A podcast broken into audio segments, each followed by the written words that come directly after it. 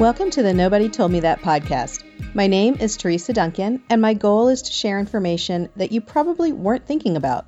I love preparing my friends for situations that may come completely out of the blue. I also want to share with you many of the tidbits I picked up over the years. If you absolutely have to tune out before the end of the show, make sure you check out the show notes for more details and information on today's topic. And thank you so much for making me a part of your day.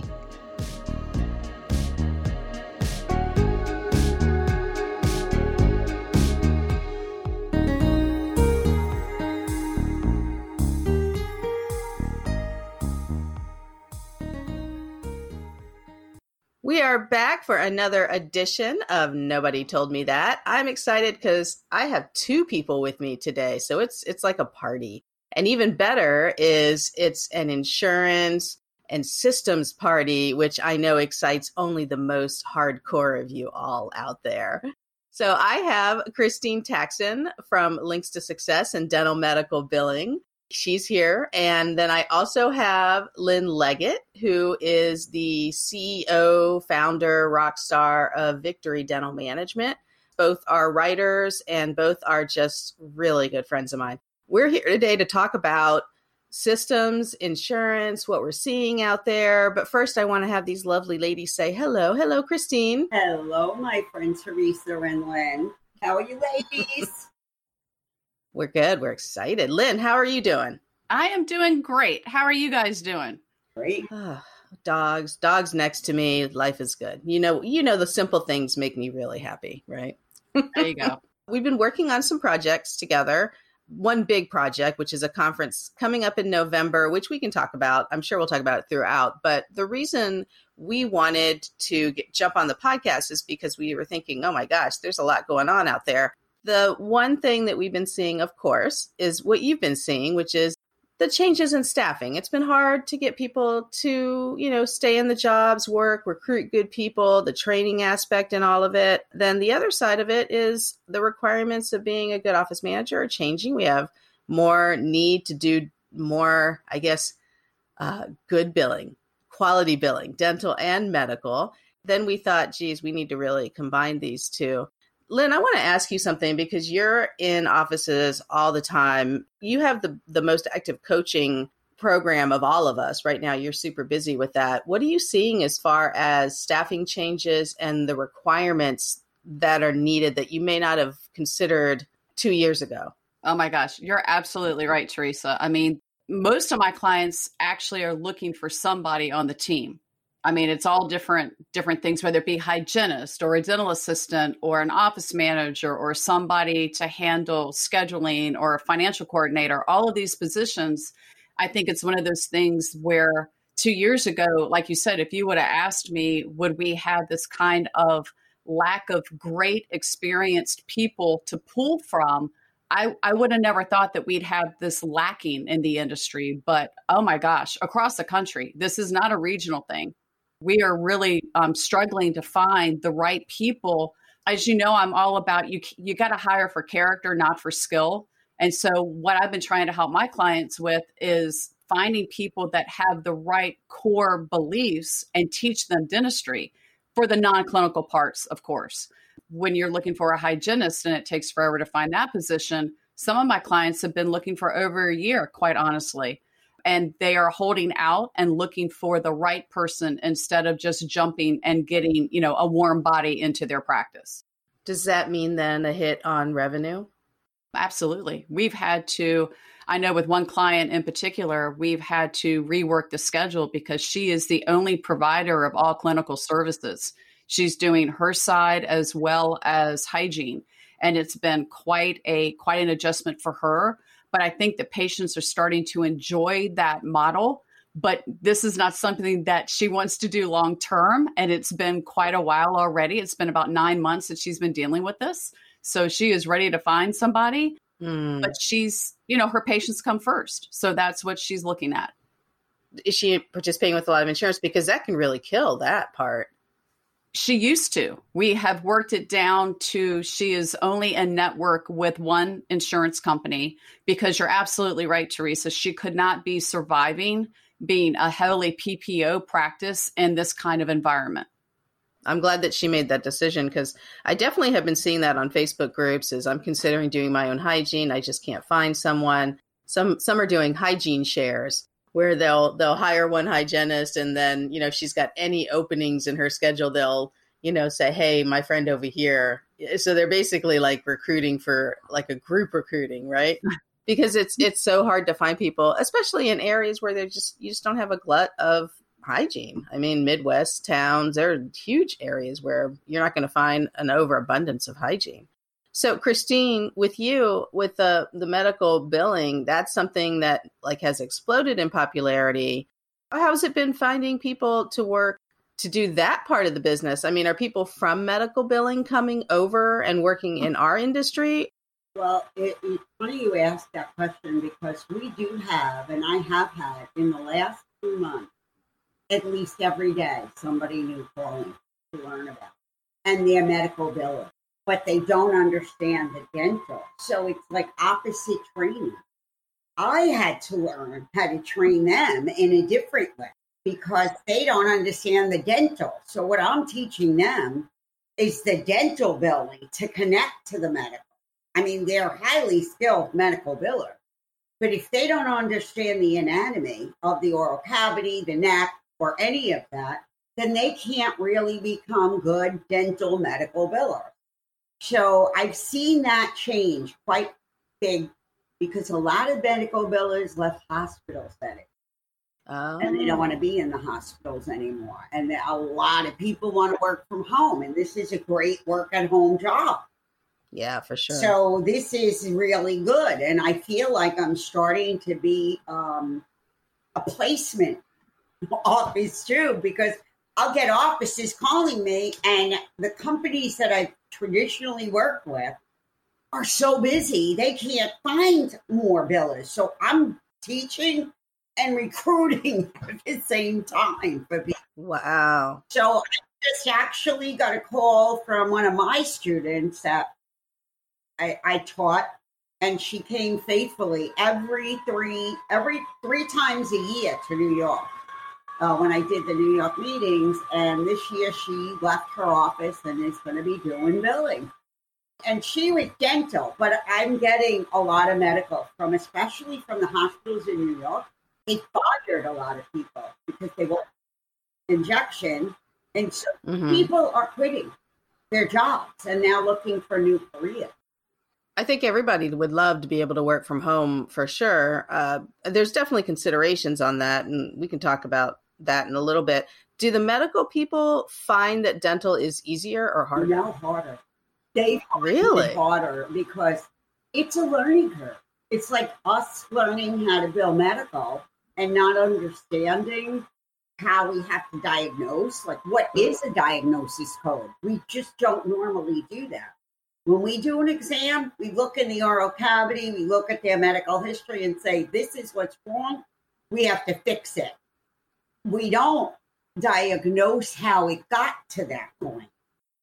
Medical always look at that. So the fact that our doctors don't document that way, most of them, and it's a text message, they are having a very hard time training the doctors into understanding that they can't bill without that information.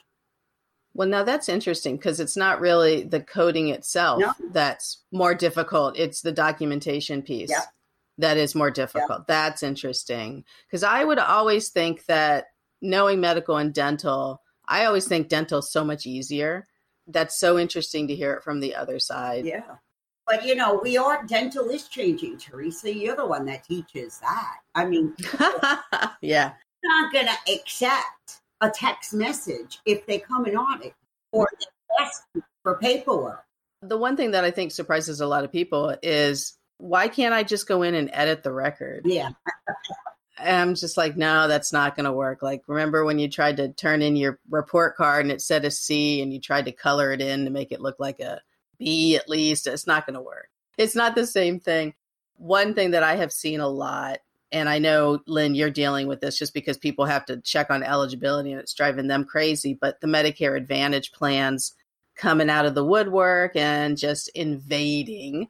And next year is going to be even more. I mean, 2022 is going to be the year of Medicare Advantage frustration. I 100% am on record with that prediction. Lynn, you look like you want to say something about this. Is this is this something that's affected your offices? You bring up a really good point for 2022, Teresa, because I think this sort of hit people out of the blue and they've been told, wait a minute, the, the word Medicare is in here, there's no dental benefit. So then I associate no dental benefit with Medicare. And then they're like, well, Medicare Advantage, what is that? Because some people, if you haven't dealt with that in your personal life, you may not be familiar with any of these programs. Um, so it really has been, um, like you said, it, it's getting ready to blow up. There are offices that are and they're not even sure what questions to ask. I guess that's that's the other point too because they're so focused on this is what I've asked every dental insurance company in the past, but the questions and the communication may need to change a little bit dealing with these Medicare Advantage plans. They're not even identified correctly on the card. Sometimes they don't have enough information for you to even put into your claims software so that you can actually send the claim, right? Mm-hmm. It's really interesting because I interviewed uh, Delane. You all know Delane Logie from um, Dental Claim Support used to be like the power behind Practice Booster, right? She did a podcast with me about Medicare Advantage, very well received. I listened to the whole thing. I interviewed her and I still have questions. And it's not that she didn't explain it, I still have questions. And so I know, Christine, that's one of the, I think you've got two sessions at the insurance extravaganza that we're, we're all going to be at in November think you have two sessions dedicated to it. I'm going to talk about it in my upcoming trends class, but I think this is one of those topics where if you're an insurance coordinator and manager, I think you just have to absorb everything you can about it because it's not going to make sense until you have enough info about it, until you see so much about it. Finally, it clicks. You know what I mean? Like a Rubik's Cube, it'll finally click for you. I'm still waiting for that click. It's still tough for me to talk about par versus non par. I'm sorry, I was told that it's enrolled versus non enrolled. I mean, it's just the terminology is different. Christine, why is this so difficult for me? I think that, that it's difficult because we're saying the word, as Lynn said, Medicare. So typically, dentistry's never been part of anything with due to Medicare. But the one thing I want to impart to everybody is this is not a Medicare card when you think of collecting insurances from your patient, photocopy the front and back of every card. That's medical. So both medical and dental, get both cards. Get the cards because the Medicare Advantage cards, and I, one of the things I'm I'm going to do at the meeting is show cards and have the room read to me what kind of insurance it is because I myself have Aetna but it's Medicare Advantage. You don't bill Medicare, you bill Aetna. So the billing, if you know how to bill, either dental or medical, you're going to be able to use that insurance. So it's not Medicare. We have to get that word like to the back of the card, say Advantage Medicare, because it's regular insurance. It doesn't have Medicare rules, except one. The doctor has to become a non participating provider, not opt out, the way everybody did when Medicare said you want we want you to enroll. Opting out means your NPI number is nowhere to be found in the medical database. Okay, hold on. Let me break this down because we have people who don't maybe they're listening for the first time and they're like, Teresa, you used to be so easy to understand, and now nobody understands us. Okay, so NPI, you know, is your national provider identifier. Every doctor has it. In order to have a claim processed, you've got to have that on there. The carrier has to know what to do with it. If you opt out, Medicare does not recognize your NPI number, which means you're not going to get a payment. There's no payment. Okay, so there's other rules that apply to that too on how you talk to the patient and so forth.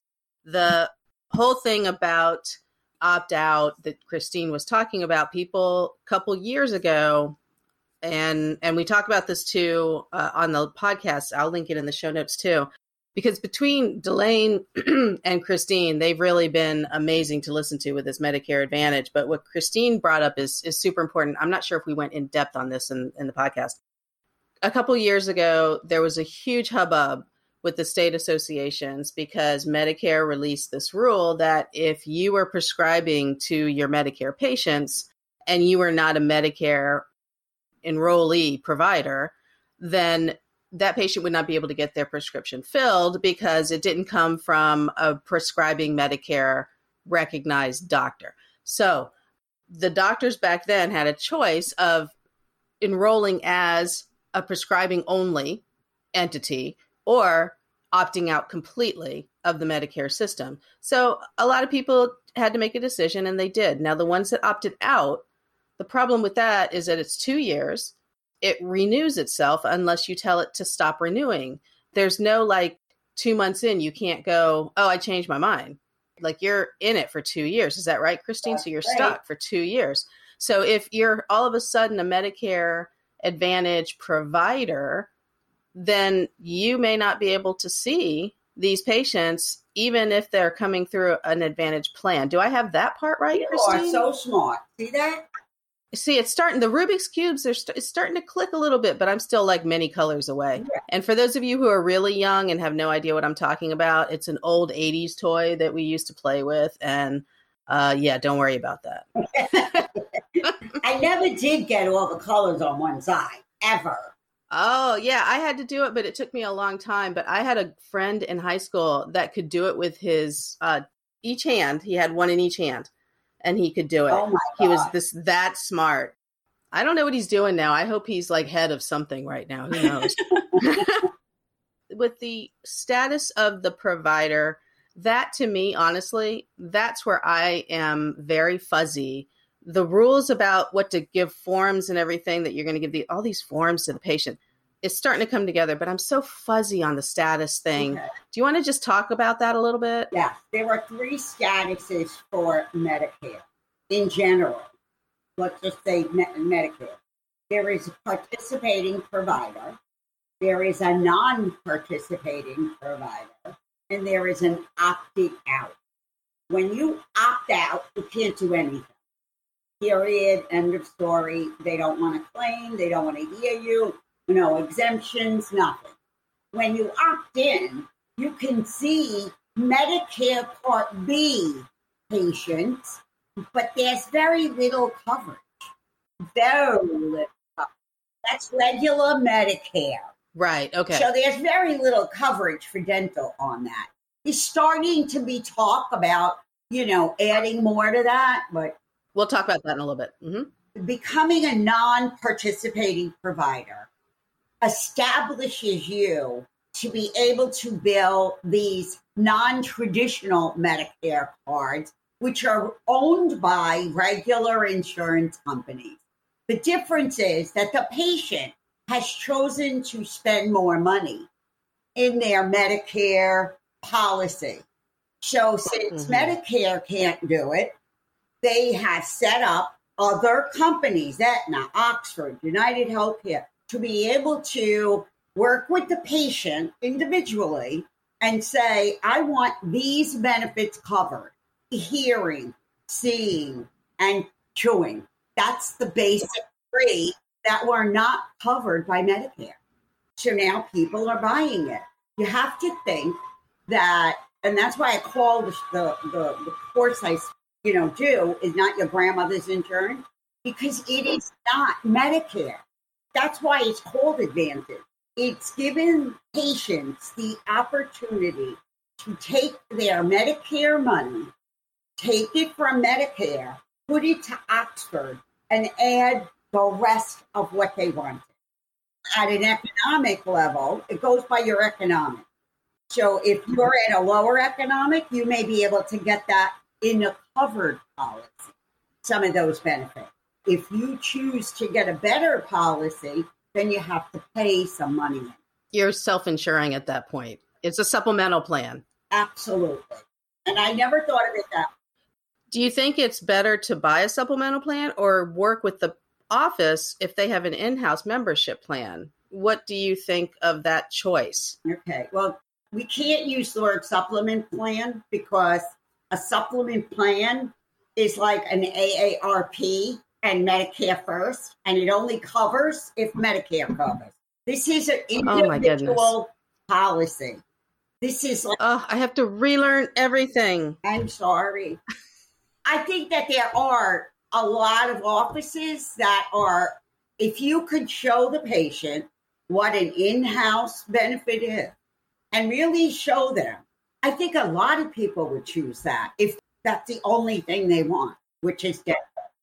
But you have to think that there's patients that are 65 and older are not just dealing with teeth, they're dealing with loss of sight and loss of hearing. So I still see the need for it.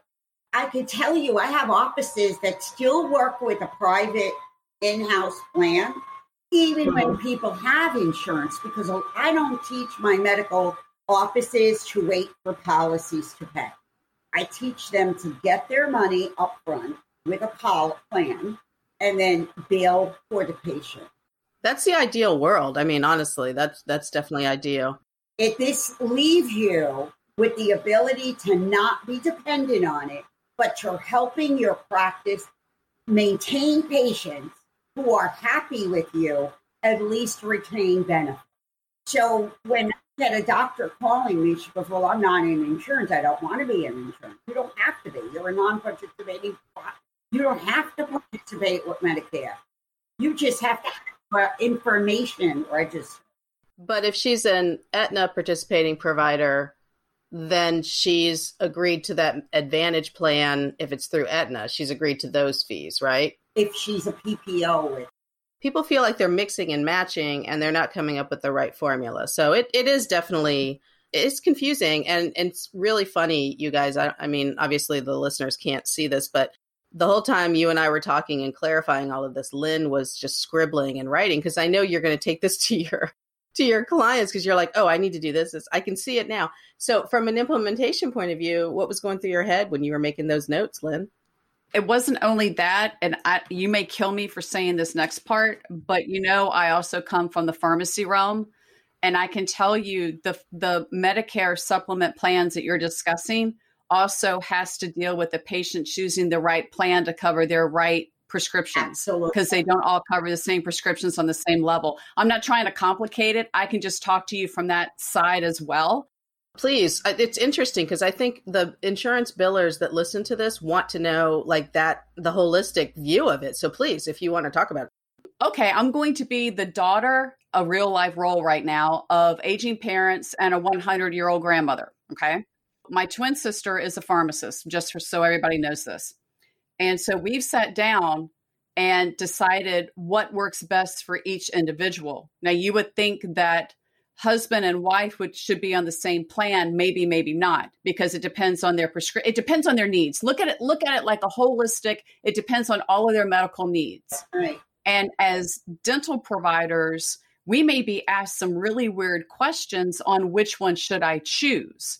That's where it's going to get sticky but much to what Christine was talking about, you know, you've got vision, you've got um, audiology, you've got other things that are all going to be coming into the holistic medical bag of insurance that they have. So you may want to be prepared with some of those questions that are down the line. Not that you can choose their plan for them. Mm-hmm. If we're in this world and we sort of live, eat, breathe insurance and we've got questions, imagine the average American that's going, I don't know what to do. Can you help me? Yeah, you're not kidding. My dad was looking at some of the policies and he's like, and he's a smart man and he's looking at me like he has no idea what he's reading. It's like in a foreign language.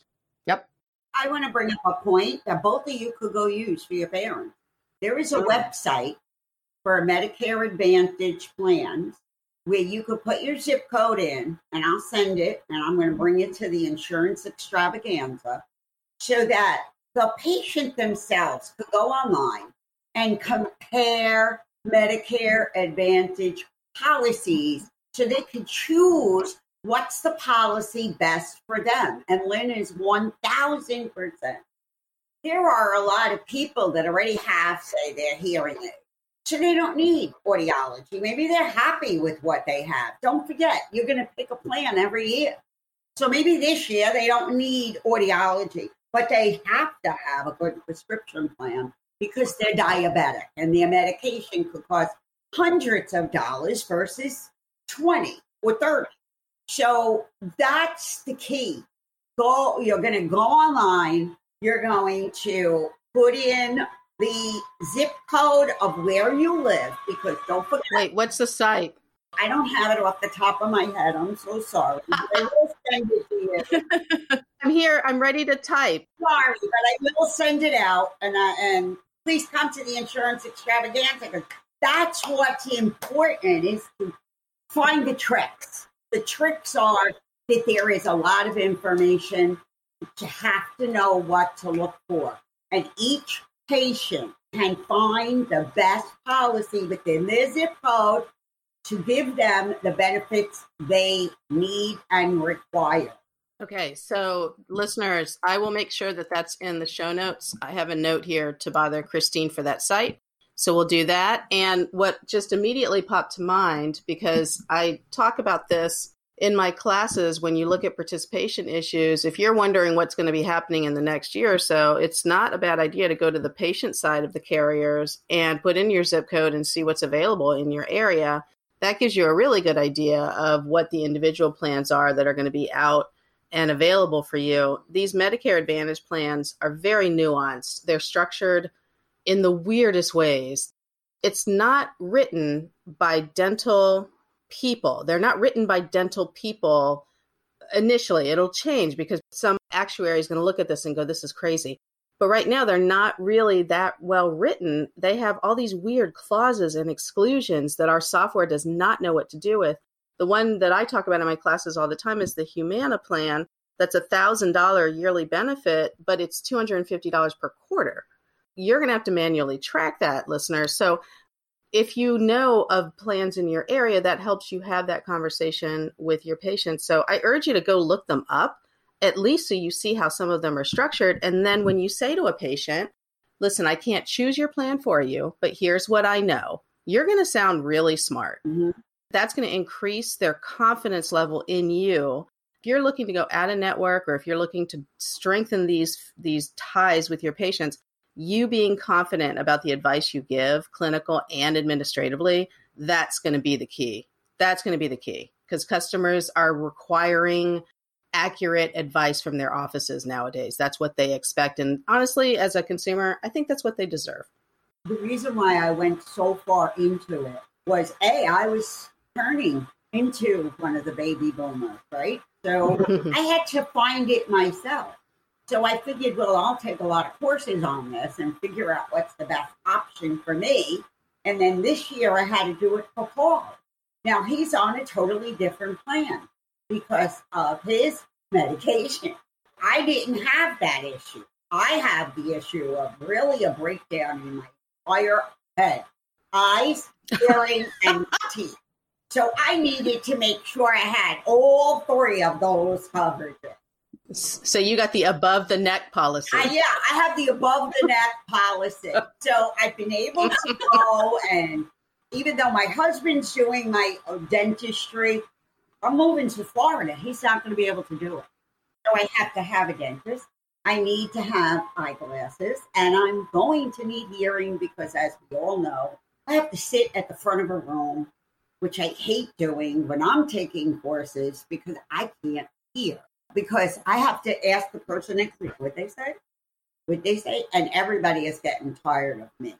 But that's important for me. Never. You know, when you look around, I don't think I look like my grandmother, but I am my grandmother. I have grandchildren.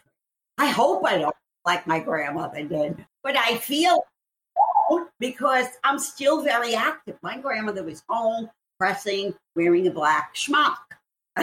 if you're Italian, you know, a black no. People want the best lifestyle in health. Mm-hmm. I'm talking health. And after these last two years or year and eight months, and it's still ongoing, people are more concerned about their health than ever before. Absolutely. And that's a problem when we have a shortage in dentists. So, in talking about that, I have a great tip when a lot of my doctors are hiring graduate student doctors and putting them in hygiene and giving them the opportunity to do the work they find. Yep. So instead of going to a hygienist in treatment planning, these doctors coming out of dental school are doing the hygiene, they're doing their exam, and they're treating that patient. So they're happy because they're not just doing cleaning. Christine, what I want to know is that is there a big butt and eyesight plan? Because that's what I need. Is there is there one for that? there is an eyesight plan, but there's no butt plan. Sorry. All right, fine. Any actuaries listening? Come on, come up with something. and for those of you who are new to insurance, actuaries are these men and women behind the scenes. You don't see them often. I don't even know if they emerge into the sunlight, but they're the ones who look at all of the numbers and the claims information and the, the demographics of these areas. And they're the ones who come up with the rates for all of these plans and what the values are. I'm not going to get into that at all. Um, they come up with what is profitable for the plans and then then they release the plans and now we have to deal with them. So Lynn, did you finish up your pharmacy side? I want to make sure we didn't miss anything. I, I did. I'm, when you said release them, I'm like, release the hounds. There I know. That's what it feels like sometimes when these plans 2022 in January, everybody comes in with a new card and you're like, hey, oh, what do you what do you know about this plan, Mrs. Smith? I don't know. They just gave it to me. So you're like, great. That's a whole different system that I have to teach there. One other thing we're going to talk about at the insurance extravaganza. And let me just say, it's going to be, it's in November and it's in Orlando. My goodness, right. Orlando. What are the dates, Christine? November 11th and 12th.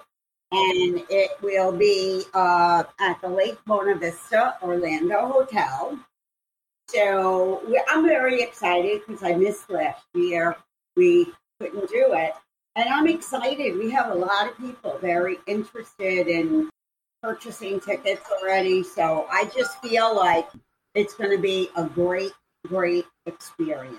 I sent out my email newsletter with the information about it. And My email blew up about it because, you know, two full days of insurance, the people that are going to go to that are going to be hardcore and they want to be around other hardcore. It's pretty cool. You know, Teresa, how many people come back every year? I know. This is our third. Think about the doctor that's come from Chapel Hill she's coming again. There's something new every year. You know that. Mm-hmm. I wanted to say one of the interesting things that we added, or you added, I keep saying we, but it's because I'm helping you with it, but really it's your baby. It's always been your baby. Colleen Huff is good at Medicaid and accident claims. We have a session on that because I know the three of us get questions on that. And when I hear Medicaid, I say, dude, so state specific. You're going to have to check with your state. And she's going to give some clues on that. And then the whole accident claims, I prayed to not have accident claims in our offices. You know, whenever somebody came in and said, Oh, I had an accident at work, I would just be like, Oh my gosh. And if they were a new patient, I could say, Well, you should probably call the provider on your list, you know, because it's such a pain. But if it's a, a good patient that we know, of course, we're going to help them. But those are the claims I cursed because they were hard to do, but she's good at it. It's been a while since I've taught it. So thank God somebody's good at it. She's going to do it. And then credentialing is a big pain point. Everybody has questions about credentialing. Christine, what's going on with credentialing? I think it's uncomplicated now. The steps have become easier, and even the ADA has helped make that easier because every office should hire the virtual assistant that's free, and that is CAQH. CAQH is a company that you could download right through the ADA platform or just go online and put in caqh.org and open up an account. They will do the work for you. Every year, they'll send you a notice when your malpractice is due. So, all your paperwork now is in a virtual drawer. After you finish sending them that, your information, you can tell them what medical insurance plans do you want to be part of? They will help you establish a relationship with that insurance plan. Not about being in network, but just because you want to build it. I always tell doctors when you do that, don't join, don't become a member right away. You don't need to be an in network doctor until you see the plans that work for your office. Again, Every zip code has different plans. Every zip code provides different treatment. You learn. That's interesting. But then you have a virtual assistant that you're not paying for. I mean, how good is that? The whole outsourcing thing, there's definitely an uptick in that just for staffing reasons. And I think some of, I mean, we could do a whole course on that because I think there's some do's and don'ts with outsourcing. The one thing with it is, yes, credentialing is important, but once you're in the network or opening an office, once you get that set up with CAQH, that shouldn't be that difficult. But for some reason, it's very confusing for people. They don't know when, they don't, because they're new and they just haven't done it before.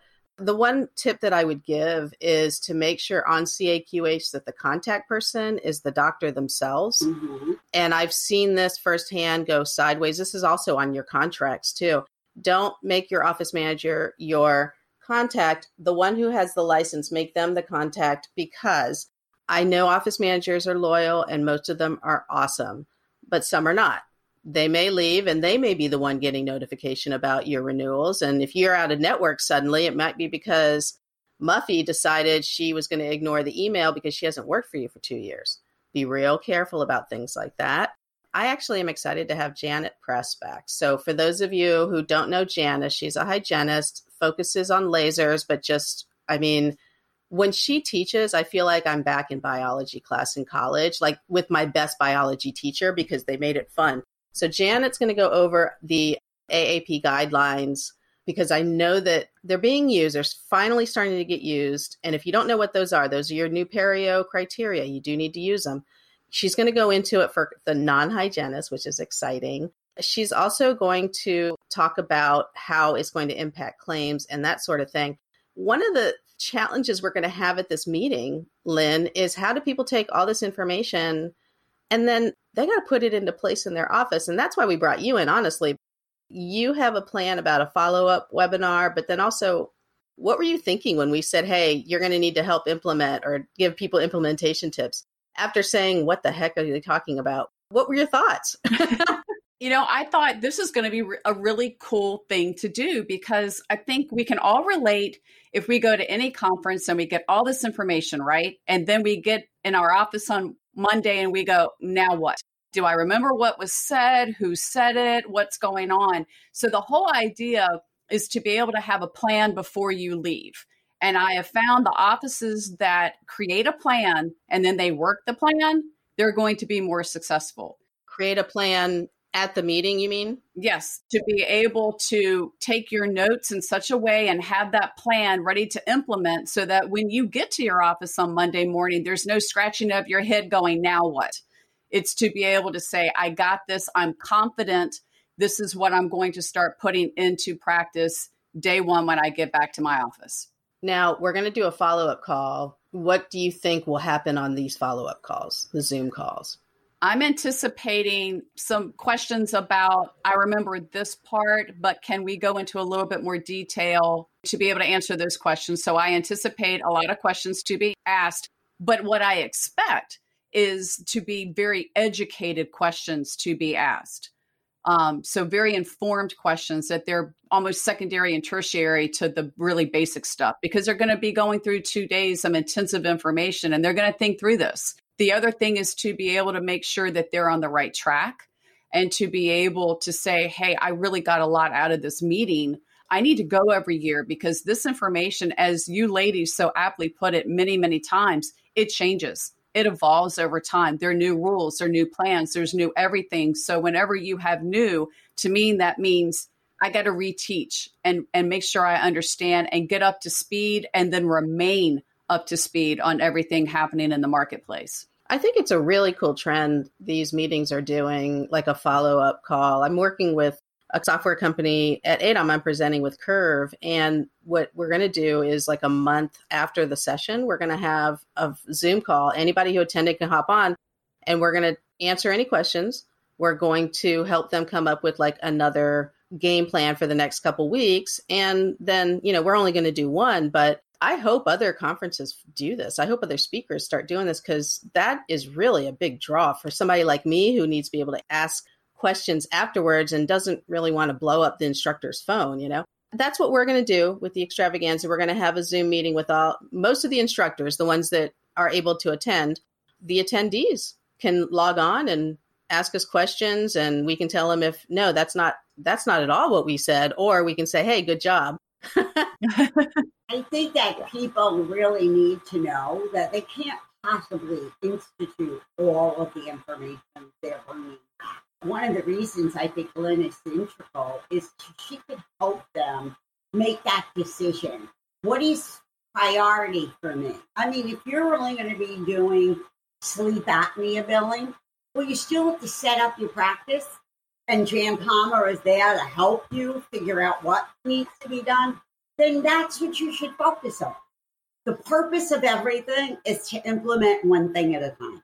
So that's why I think Lynn is going to be so integral. And I hope people understand that she's the coach that they should be working with for the year after the meeting if they want to implement every. My hopes are that offices decide that she's part of their practice and hire her so that implementation is a positive, not a negative. Oh, it didn't work. Well, it didn't work because those steps were missing. And I see this every day. And it doesn't matter whether it's insurance or even scheduling.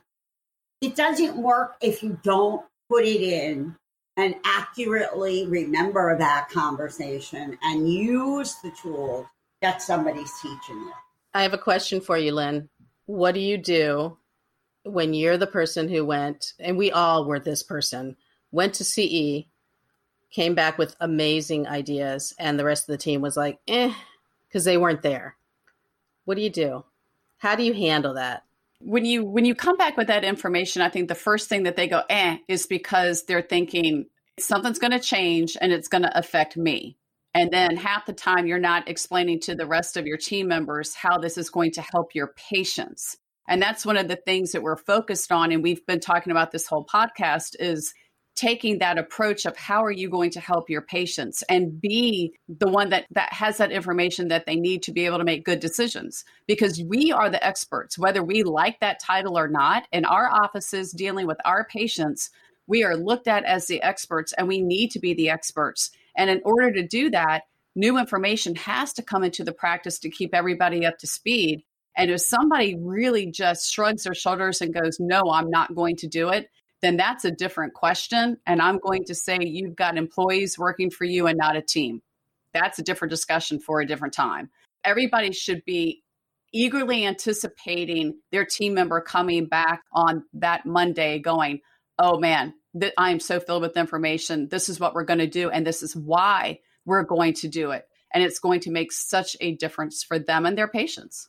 I love it. The whole thing is we will have typically Christine, in the last couple years, what we had was a dentist and a manager, or a dentist and hygienist that would come. And the first thing they would say is, I wish I had brought my team. I wish I had brought my team. It's not because, I mean, they wanted them to absorb all of that, but they knew that there had to be big changes in the office, especially documentation wise, sleep apnea, all that is very different. They have to change a lot of things. And I think the fact that now they felt they had to go back and educate and justify the change, that was overwhelming to a lot of them. So we're going to hopefully be able to help with that with the implementation piece. We were like, we have to make this different because, you know, we want to make sure they stick. And it never occurred to us until we were really throwing around that we're missing somebody to help them implement it because we just we just like throwing information at people and then running out of the room but somebody like you has to stick around and you know fix it you had to extend the room block because we've got a lot of people already. Super, super excited about it. Christine, you mentioned Medicare, rolling dental into Medicare. Do you want to talk about that real quick? Because I have some thoughts on that. Do you want to talk about that? Well, I am not as versed at this point on it because it's up to Congress and all of that. And I don't think that they're going to be working on that right now. But they do have some plans already in some states that have expanded dental into the Medicare policy, like Virginia, for instance. Medicare or Medicaid? Medicare is going to have some extended benefits. Don't forget that, and this is another issue Medicaid and Medicare are state also run. The federal government sets it up, but the state runs their own. Okay, so hold on. Medicaid is typically seen as a state program. Most people think Medicare is a national program. Yeah. Every state has a Medicare like servicing center or something. Right. Is that what you're talking about? That you have to go and find out what's going on in your state. Yeah. And even Medicaid. And Medicaid is not the same. And that's why I'm excited to bring in Colleen because Medicaid are also state run. That's why you have some that have only children and some that have children and and then other complication, and I, I hate to say it, is patients that have Medicare and Medicaid. Yes. and I'm not even going near there right now. Yeah, actually, if anybody calls me and says, listen, I got a patient with both Medicaid and Medicare, I'm going to suddenly have reception issues. So just so you know, yeah, I have no idea.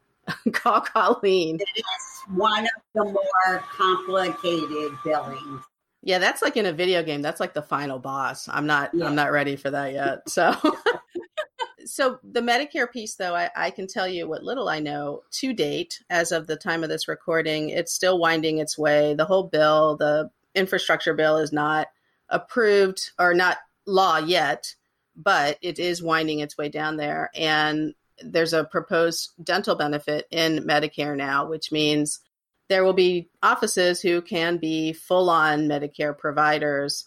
The ADA just gave a webinar on this, and I'll link it. One thing that was interesting, I, I asked a couple questions anonymously, and which was, well, not anonymously now, but will you will we be using dental codes or medical codes? Will we have to become Medicare providers? The answer was we will have to register with the PECOS system. And as soon as she said PECOS system, I said, that's it because PECOS for my Medicare people, you got to register with PECOS to be a Medicare provider. Is that right? Yeah. That means too, Medicare fees are not all that in a bag of chips. The fees, if you're if you're not a Medicare participating provider, but you see somebody with Medicare, I think you get reimbursed like 20% above the Medicare fees. Is that right? Yeah, but you have to make sure you have all forms that are legally signed.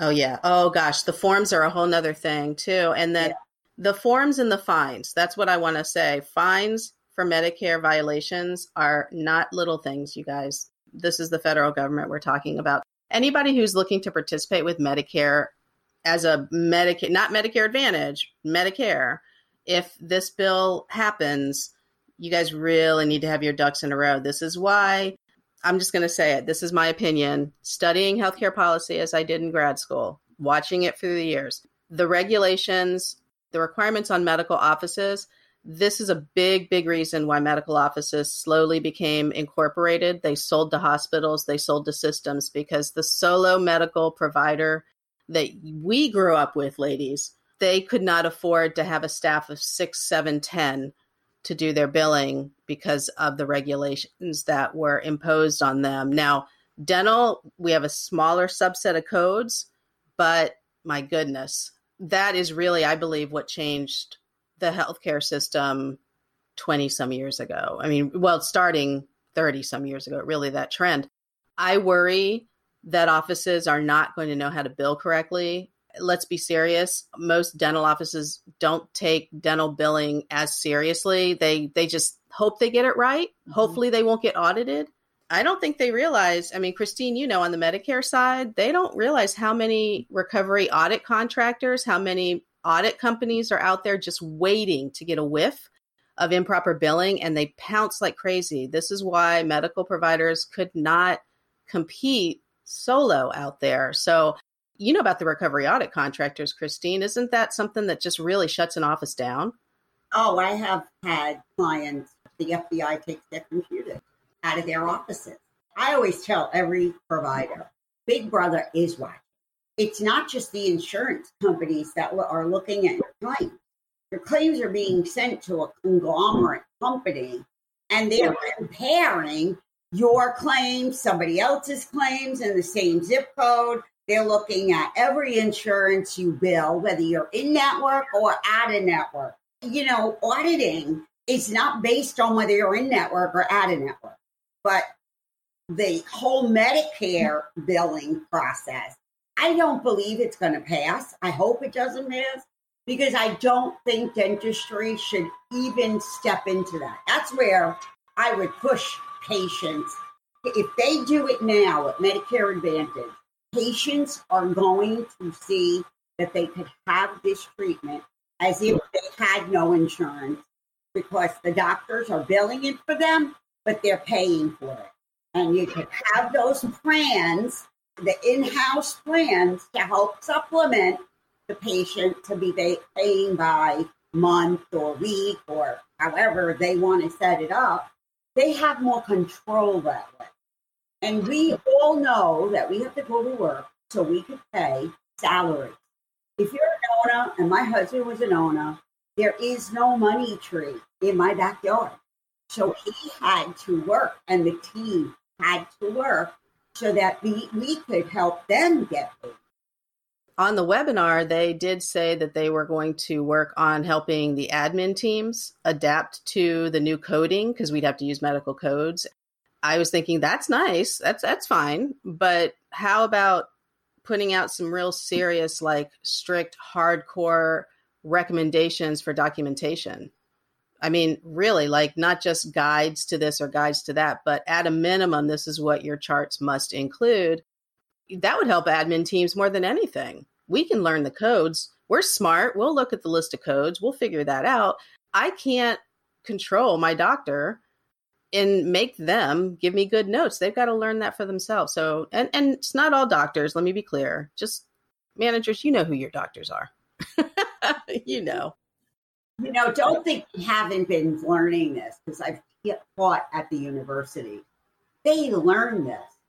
They learn how to document like a regular medical doctor.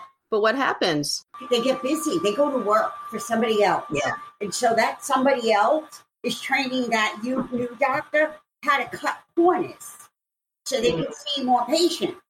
So it, it's a it's a downward spiral. It's not an upward spiral for these young graduates. And they have learned all these new things in school. And when I, I mean, when I'm teaching, I really should be teaching the clinical instructors and the the doctors in the clinic that are following these young doctors in training them not to let go of these. Right. How do you do it in a way that they don't need to fall backward? That's a key there. That's a big key. That's the implementation part. Documentation's a muscle. You got to keep flexing it. You got to keep checking your chart notes to make sure if they're current. Looking at the insurance processing manuals to see if you're missing any key criteria that could be added into your templates. Double checking it. I mean, managers, one of your key chores, I hate to say it, is you need to double check the clinical records, do a spot check, pull some records, pull them up on the computer, and make sure that you could send a claim based on this information. And if you can't, then that's another training opportunity. Don't go raging at them because that doesn't help anything. You know, hey, I'm trying to create a claim off of this and I don't have anything. Can you help me with this? And yeah, I'm glad I caught this now, but you know, this would have been a real problem if it had to go out you know that's what you do on a daily basis if you have somebody who's a resistant charter let's let's do that resistant charter Teresa, you're the dental guru here what's going on with delta and their note paper so you know what? I sometimes i i, I want to pat myself on the back but i'm trying not to be that way but i try to stay humble. But i called this i called this back in 2017 2018 2018 Delta of Northeast in their manual, they changed it. Because remember, you guys, I read manuals like like people read their romance novels. Like it's it's really a shame. This is like what gets me happy.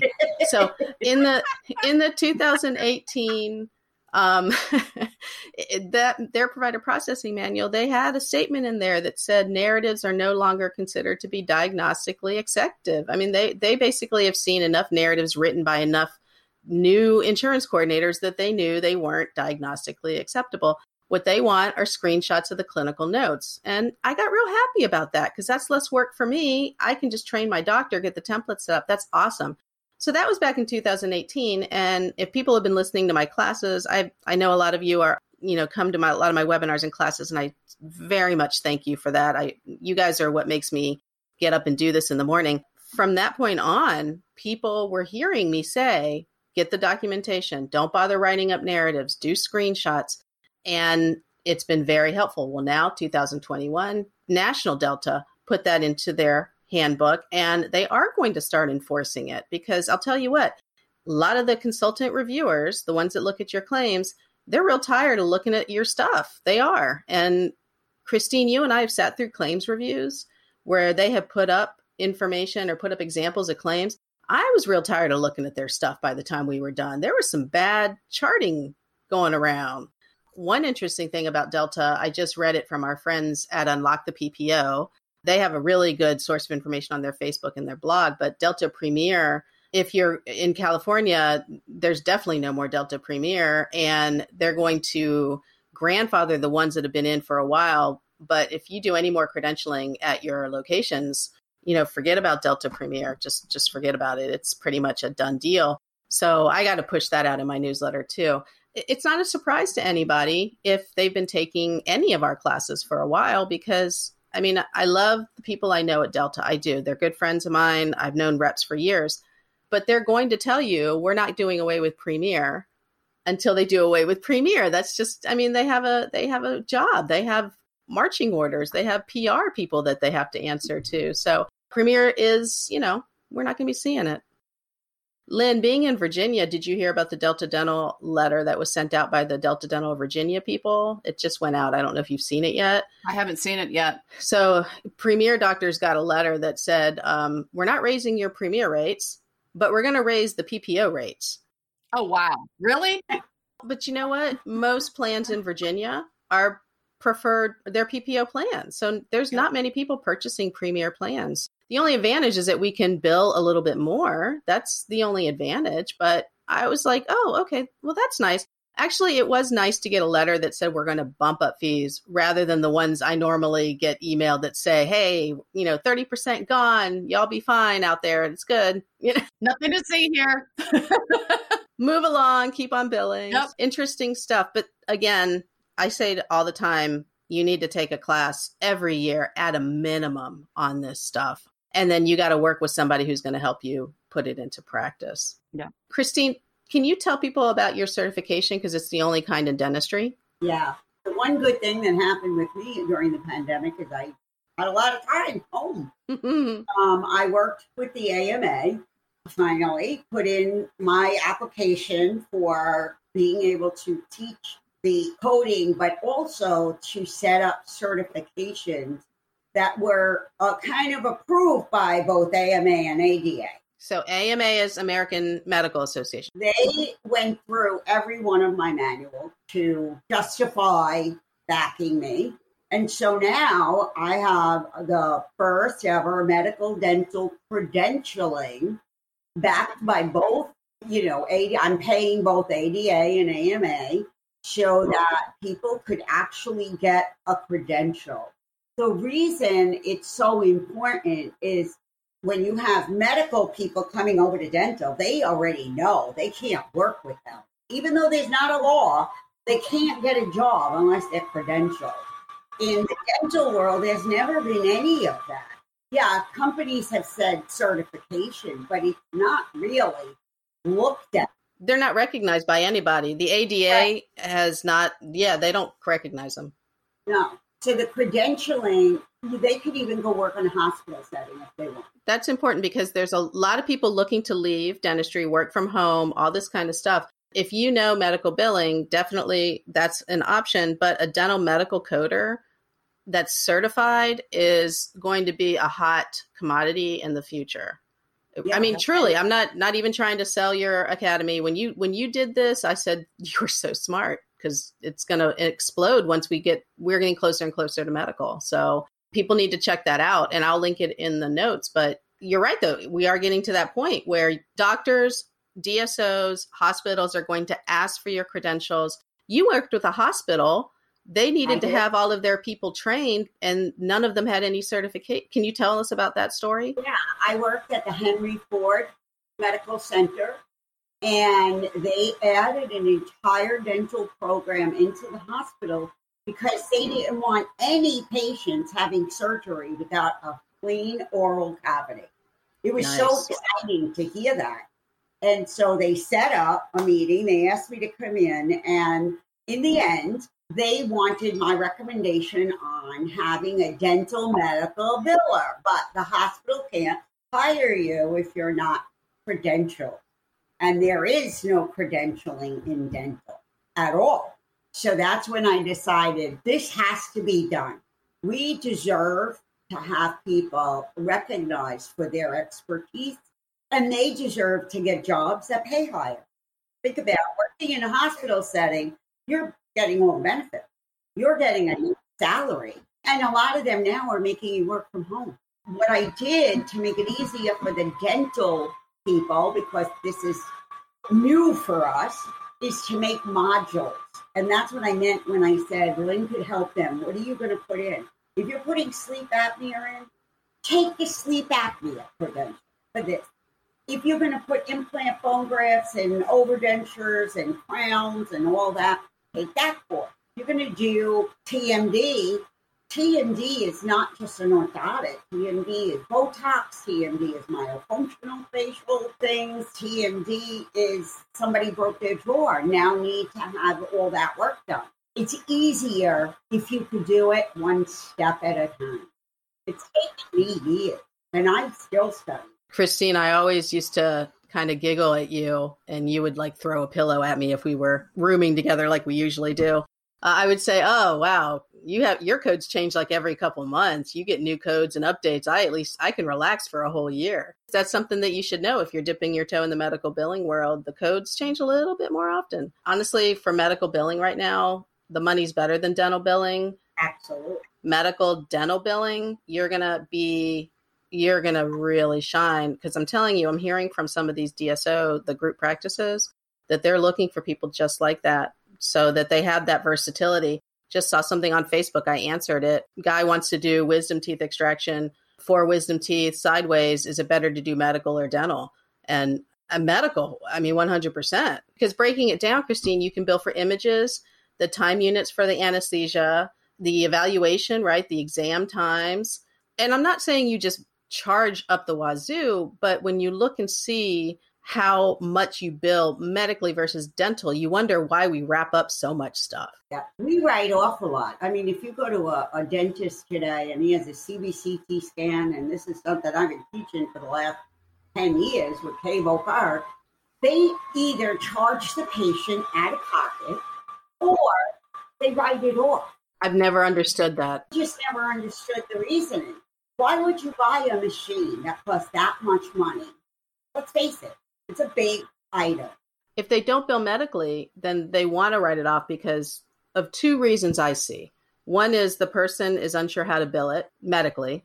Two is the dental reimbursement is so low and the person doesn't want to send it in because it's going to count against their FMX, which it is what it is. The patient has needs. Oh, I don't want to bill for this evaluation because they already had two evaluations this year. Okay, if you go to a nail salon and your nails are busted, they're going to bill you. And if you come in a week later, they're going to bill you again. See what I mean? Like, there are other industries out there that don't think about this. Oh, let me save you some money. I don't know. We're so different.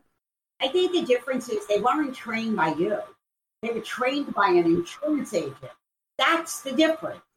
when insurance first came out, nobody was teaching. You know, you're right. I remember working in an office where there was no dental insurance. It was easy.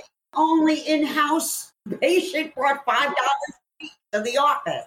It was different. But then insurances came and we relied on the insurance company to teach us and that's still how they're learning. That is so interesting you say that because I remember taking classes with Charles Blair years ago, but it was more here's the code, here's what it is. There was nothing about back then, there was nothing about conversations with patients, there was nothing about helping them choose or here's this clause you need to watch out for. It was just straight here's the codes, here's what it is. It wasn't so crazy back then. I could call an insurance company like a MetLife and ask for the representative and chances are she would be there so i had contacts at united concordia the care first system here the delta here in virginia i actually could talk to the same people this is years ago But you're right. When I had a question, they would explain things to me. And then the whole thing about talking to patients about it, I had to do that through trial and error. I mean, lots of error, lots of error. That's how you learn. I never thought about that. You're you're absolutely correct. Nobody was teaching the ins and outs and the tricks that you see and the way things get you stumped. I think that being trained by you is one of the best things a person can do in their dental. Thank you. And I say this all the time. If you don't have a stable dental billing policy and you're doing what you just talked about, like, well, can't take this because they used up a claim, you're never going to get medical because medical is based on need not the policy limitation. We're so unused to billing for need. Big changes. Forget about what the policy's paying. Figure out why this patient needs the treatment. Spend your time figuring out why the patient needs it. What happened to them that they lost all their teeth and need implants? That's the difference. What you guys were saying before, it goes back to the philosophy of when the dentist does work, you're billing off of what the dentist needs to do. It has nothing to do with the method of payment, which I've heard both of you teach from the stage before in your classes. The method of payment is taking advantage of the benefits that they have. Do not confuse doing the work and how are they going to pay for it. They are two entirely different processes, two entirely different thought processes as well. Doctor, when they're in the chair, why is something broken down? What medical necessity is there? Like Christine, you talked about diabetes or a pregnant patient. We know a pregnant patient, gums are going to do things differently when you're pregnant than when you're not pregnant. And so all of these things come back to how do we treat patients, the entire patient that is one thing versus how are they going to pay for their services i cannot stand hearing providers saying well we're not going to charge the patient because we just don't do that. Well why don't you do that? Well we don't know how to do that. Well then that then you learn. And that's one of the reasons for coming to the insurance extravaganza. Learn how to do the things you're not comfortable about or you're not sure about. Invest in that so that you can go back again and take care of your patients. It all goes back to patient care. That was great. Love it. All right, ladies. I want to thank you, ladies, for coming on and talking about the implementation piece and the Medicare Advantage and just Medicaid and all that stuff.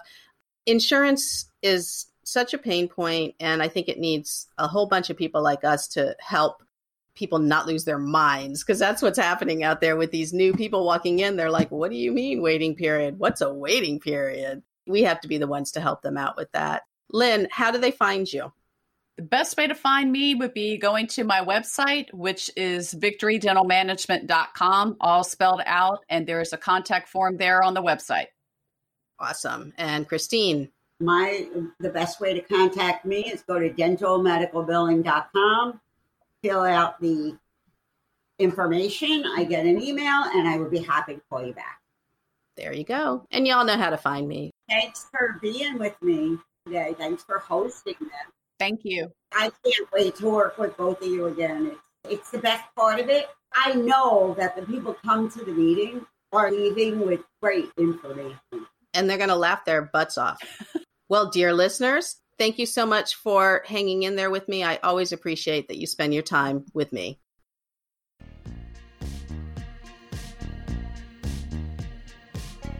We're all super busy, so thank you for making time for me today. The show notes will have any links that we referenced in this episode. You can also find links for my book and for my live events and webinar schedule. I speak often around the country on management and insurance issues. Come hang out with me in one of my classes. I promise you'll laugh and learn.